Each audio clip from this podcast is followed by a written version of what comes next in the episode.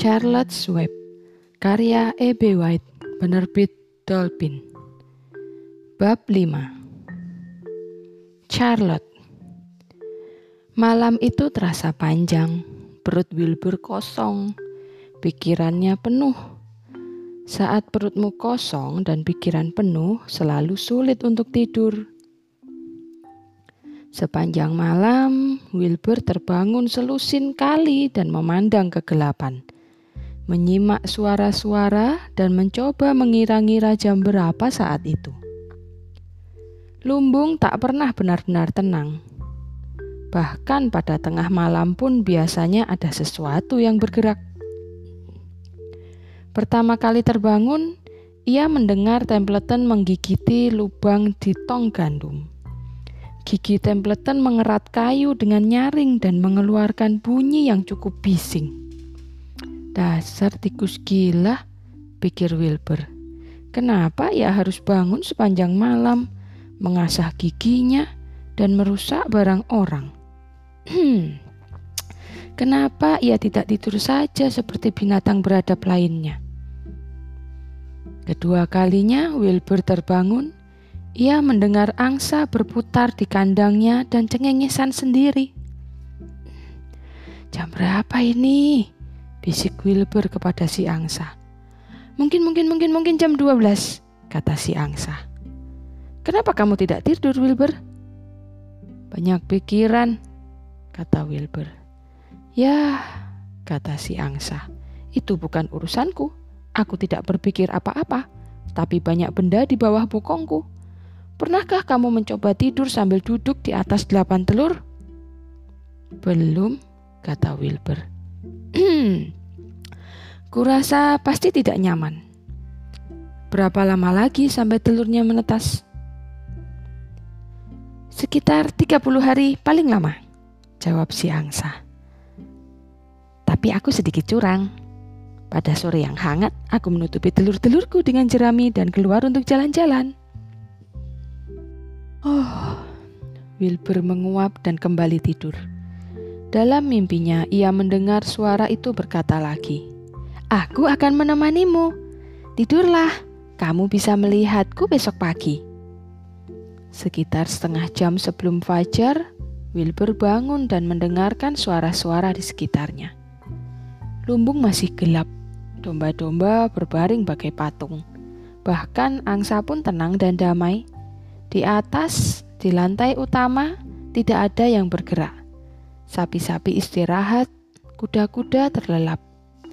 Templeton berhenti bekerja dan pergi ke suatu tempat untuk suatu urusan. Satu-satunya yang terdengar hanyalah suara garukan pelan dari atap.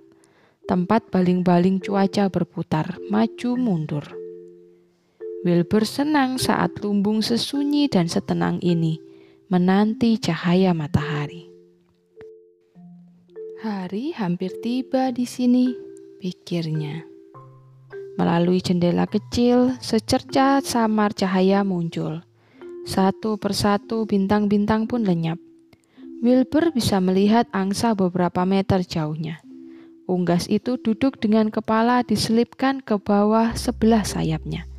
Lalu ia bisa melihat domba-domba dan anak-anak mereka. Langit-langit semakin benderang. Oh, hari yang indah datang juga akhirnya.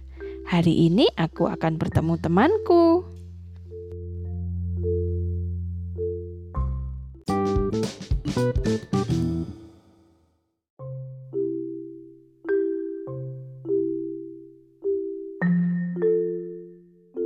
Charlotte's Web Karya E.B. White Penerbit Dolphin Bab 5 bagian kedua Wilbur memandang berkeliling. Ia mengamati kandangnya dengan seksama. Ia memeriksa langkan jendela, mendongak, menatap langit-langit. Tapi ia tak melihat ada yang baru. Akhirnya ia memutuskan untuk bicara. Wilbur tidak senang merusak keheningan menyenangkan hari itu dengan suaranya. Tapi ia tak bisa memikirkan cara lain untuk menemukan teman baru misterius yang tidak kelihatan di mana-mana. Jadi Wilbur pun mendehem. perhatian, perhatian, katanya dengan suara nyaring dan tegas. Kepada pihak yang menyapaku saat hendak tidur semalam, dimohon untuk memberitahu keberadaannya dengan isyarat yang semestinya. Wilbur berhenti sejenak dan mendengarkan. Semua binatang lain mengangkat kepala dan menatapnya. Wilbur jadi tersipu-sipu. Tapi ia sudah bertekad untuk menghubungi teman yang belum ditemuinya itu. Perhatian, perhatian, katanya. Aku akan mengulangi pesannya. Kepada pihak yang menyapaku saat hendak tidur semalam, kumohon untuk bicara segera. Tolong katakan di mana kamu berada, jika kamu memang temanku.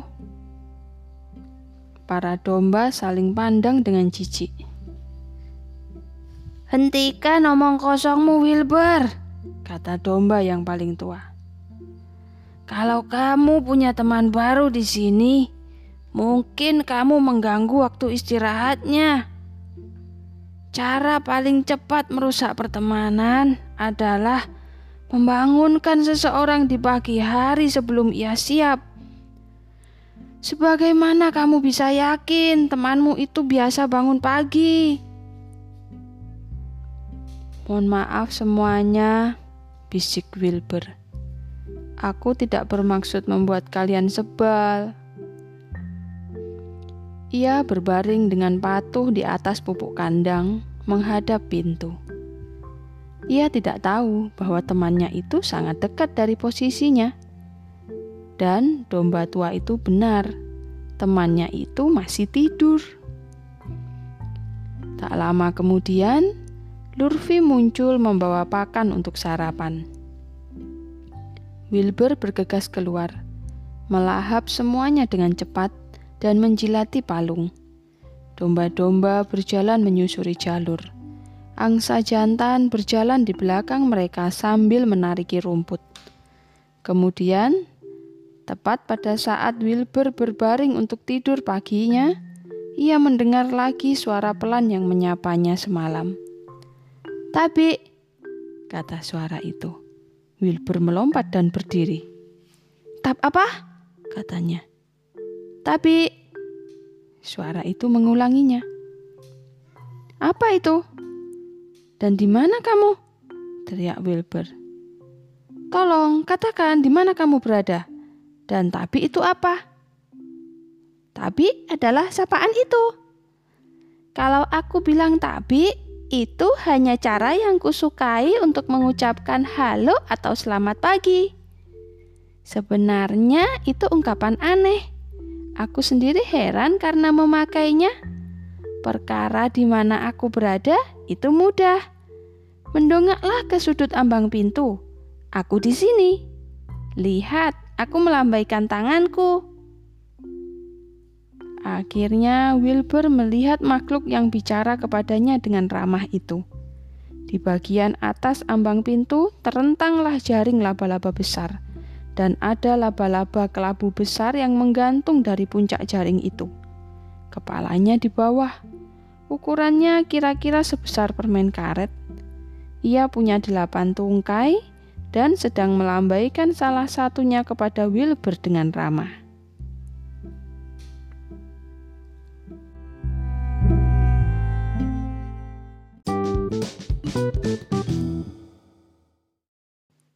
Charlotte's Web Karya E.B. White Penerbit Dolphin Bab 5 Bagian ketiga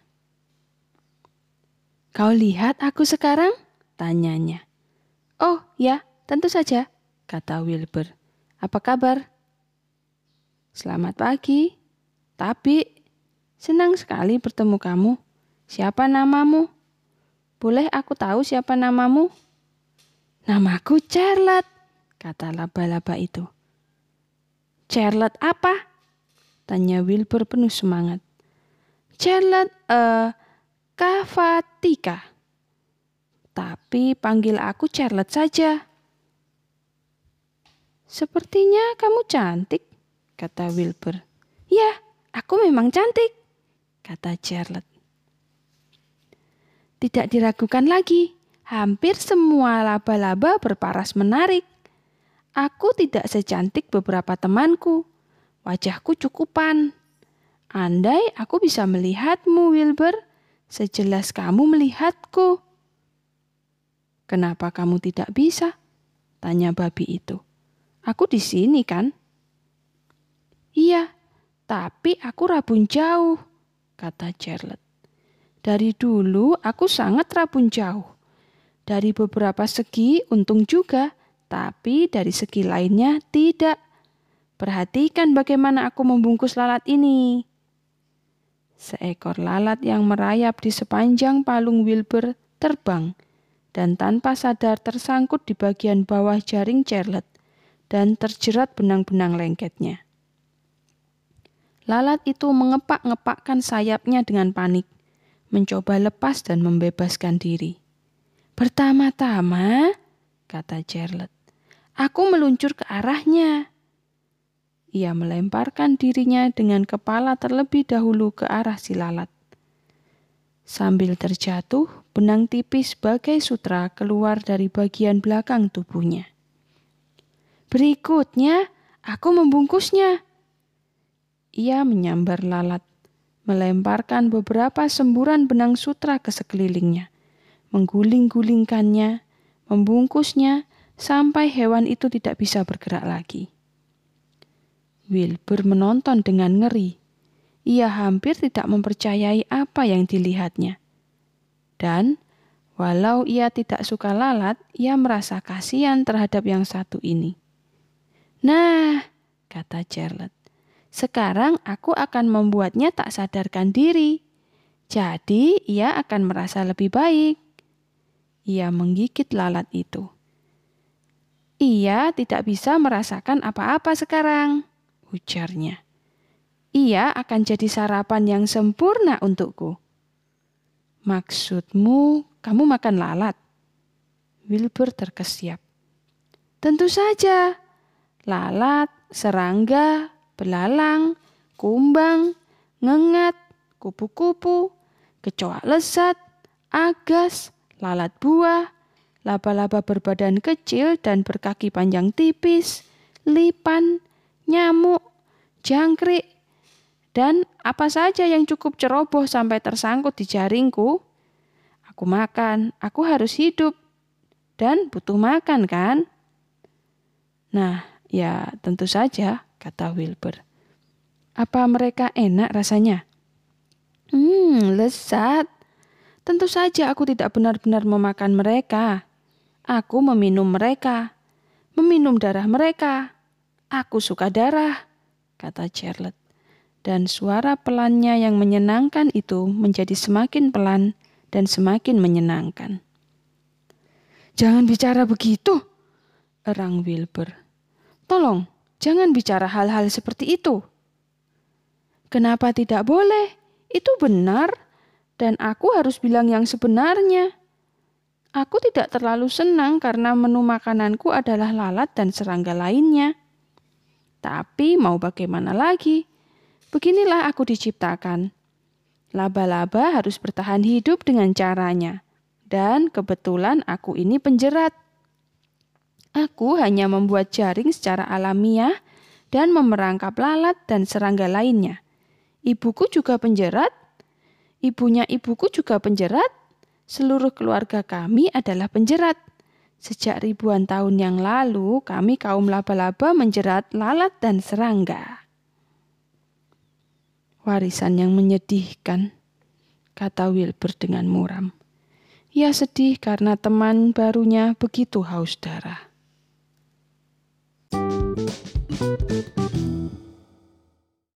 Charlotte's Web Karya E.B. White Penerbit Dolphin Bab 5 Bagian keempat Memang Charlotte sepakat Tapi aku tidak bisa mengubahnya Aku tidak tahu bagaimana laba-laba pertama di dunia kebetulan memikirkan gagasan cerdas untuk memintal jaring. Tapi ia bisa melakukannya. Pasti cerdik sekali laba-laba itu. Sejak saat itu, kami kaum laba-laba harus mengerjakan muslihat yang sama. Itu bukan pekerjaan yang buruk, kan? Itu kejam, jawab Wilbur yang sepertinya tak ingin berdebat lebih panjang. Ya, kamu bisa saja bicara begitu, kata Charlotte. Kamu diberi seember makanan tiap hari, tidak ada yang memberiku makanan. Aku harus mencari makan sendiri. Aku hidup berkat kecerdikanku. Pikiranku harus tajam dan cerdas. Kalau tidak, aku bisa mati kelaparan. Aku harus memikirkan semuanya, menangkap yang aku bisa, menerima apa yang datang. Dan kebetulan saja yang datang adalah lalat, kumbang, dan serangga lainnya. Dan lebih jauh lagi, kata Charlotte sambil menggoyangkan salah satu tungkainya. Apa kamu tidak sadar kalau aku tidak menangkap serangga dan memakannya? Maka serangga akan melimpah jumlahnya, sehingga mereka bisa merusak dunia, menyapu habis semuanya. Benarkah? kata Wilbur. Aku tidak ingin itu terjadi. Mungkin jaringmu itu berguna juga. Si angsa dari tadi menyimak percakapan mereka dan cekikikan sendiri. Masih banyak yang belum Wilbur ketahui tentang kehidupan, pikirnya. Ia benar-benar babi kecil yang sangat polos. Ia bahkan tidak tahu apa yang akan menimpanya jika Natal datang. Ia tidak tahu bahwa Pak Sekermen dan Lervi sedang berencana menyembelihnya. Dan si angsa pun bangkit sedikit lalu menyodok-nyodok telurnya ke bawah tubuhnya agar bisa menerima semua kehangatan dari tubuh dan bulu-bulu lembutnya. Charlotte berdiri tenang di atas lalat, bersiap untuk menyantapnya. Wilbur berbaring dan memejamkan mata. Ia letih karena semalam terus-menerus terbangun. Ia pun letih karena mengantisipasi kegembiraan bertemu seseorang untuk pertama kalinya. Hembusan angin mengantarkan harum semanggi. Dunia beraroma manis di luar pagarnya. Ya, pikirnya. Aku memang mendapat teman, tapi rupanya berteman itu seperti berjudi. Charlotte, buas, brutal, licik, haus darah. Semua itu tidak aku sukai. Bagaimana aku bisa menyukainya walaupun ia cantik dan cerdik? Wilbur hanya merasakan keraguan dan ketakutan yang sering mengiringi pertemuan dengan seorang teman baru. Tak lama lagi ia akan mengetahui betapa kelirunya ia tentang Charlotte. Di balik penampilannya yang agak garang dan kejam, laba-laba itu punya hati yang baik dan setia sampai akhir hayatnya.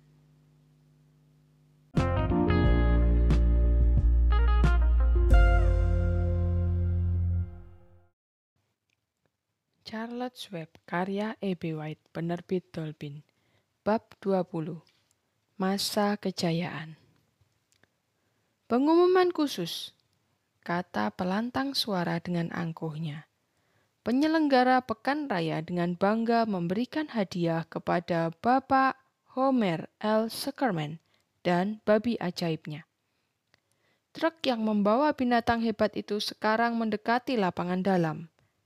Hadirin dimohon mundur dan beri ruang kepada truk untuk lewat.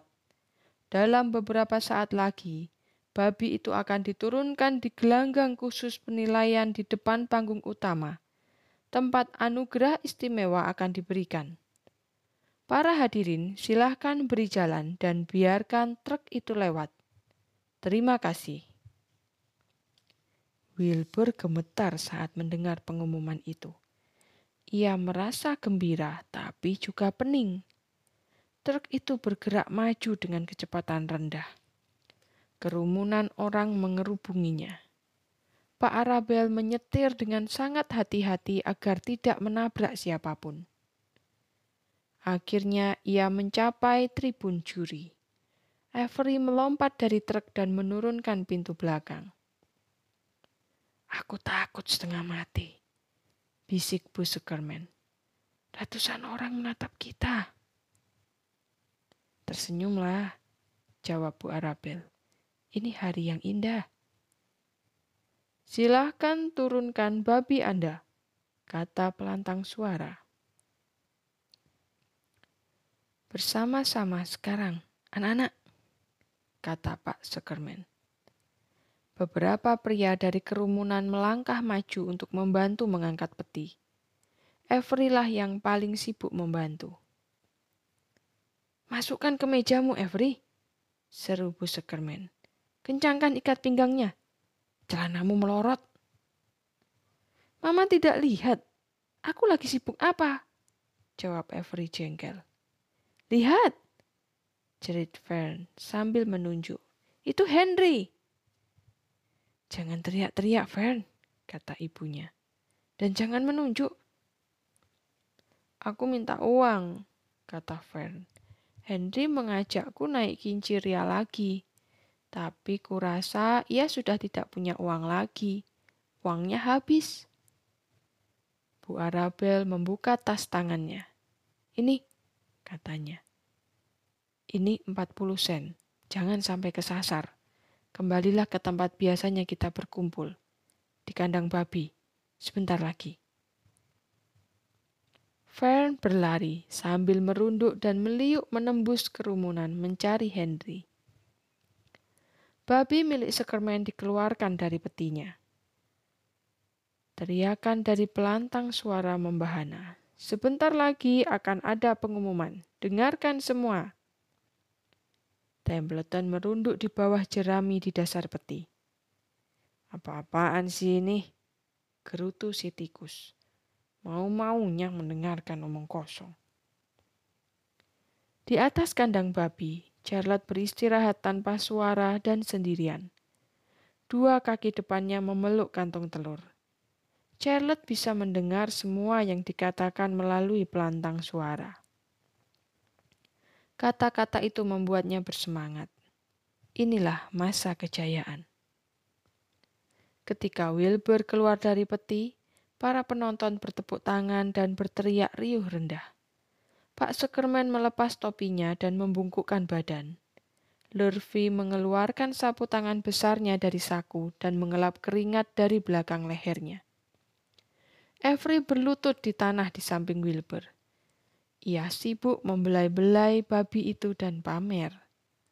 Bu Sekerman dan Bu Arabel berdiri di jembatan papan dari truk. Ibu-ibu dan bapak-bapak, kata pelantang suara, kami persembahkan babi ajaib milik Bapak Homer L. Zuckerman. Ketenaran binatang ini unik dan telah menyebar ke seluruh sudut yang paling jauh di muka bumi. Menarik banyak wisatawan ke negara bagian kita tercinta ini. Banyak di antara Anda yang mengingat hari yang tak terlupakan pada musim panas lalu, saat tulisan muncul secara misterius di atas jaring laba-laba di lumbung Pak Sekermen. Menyedot perhatian berbagai kalangan yang ingin menyaksikan betapa hebatnya babi ini. Mujizat itu tidak pernah benar-benar terjelaskan. Walaupun para intelektual telah mengunjungi kandang babi Sekermen untuk mempelajari dan mengamati fenomena tersebut. Dalam analisis terakhir, ditarik kesimpulan bahwa kita sedang berhadapan dengan kekuatan supranatural, dan kita semua seharusnya merasa bangga dan bersyukur. Meminjam kata-kata di jaring laba-laba itu, ibu-ibu dan bapak-bapak sekalian, inilah dia, babi hebat.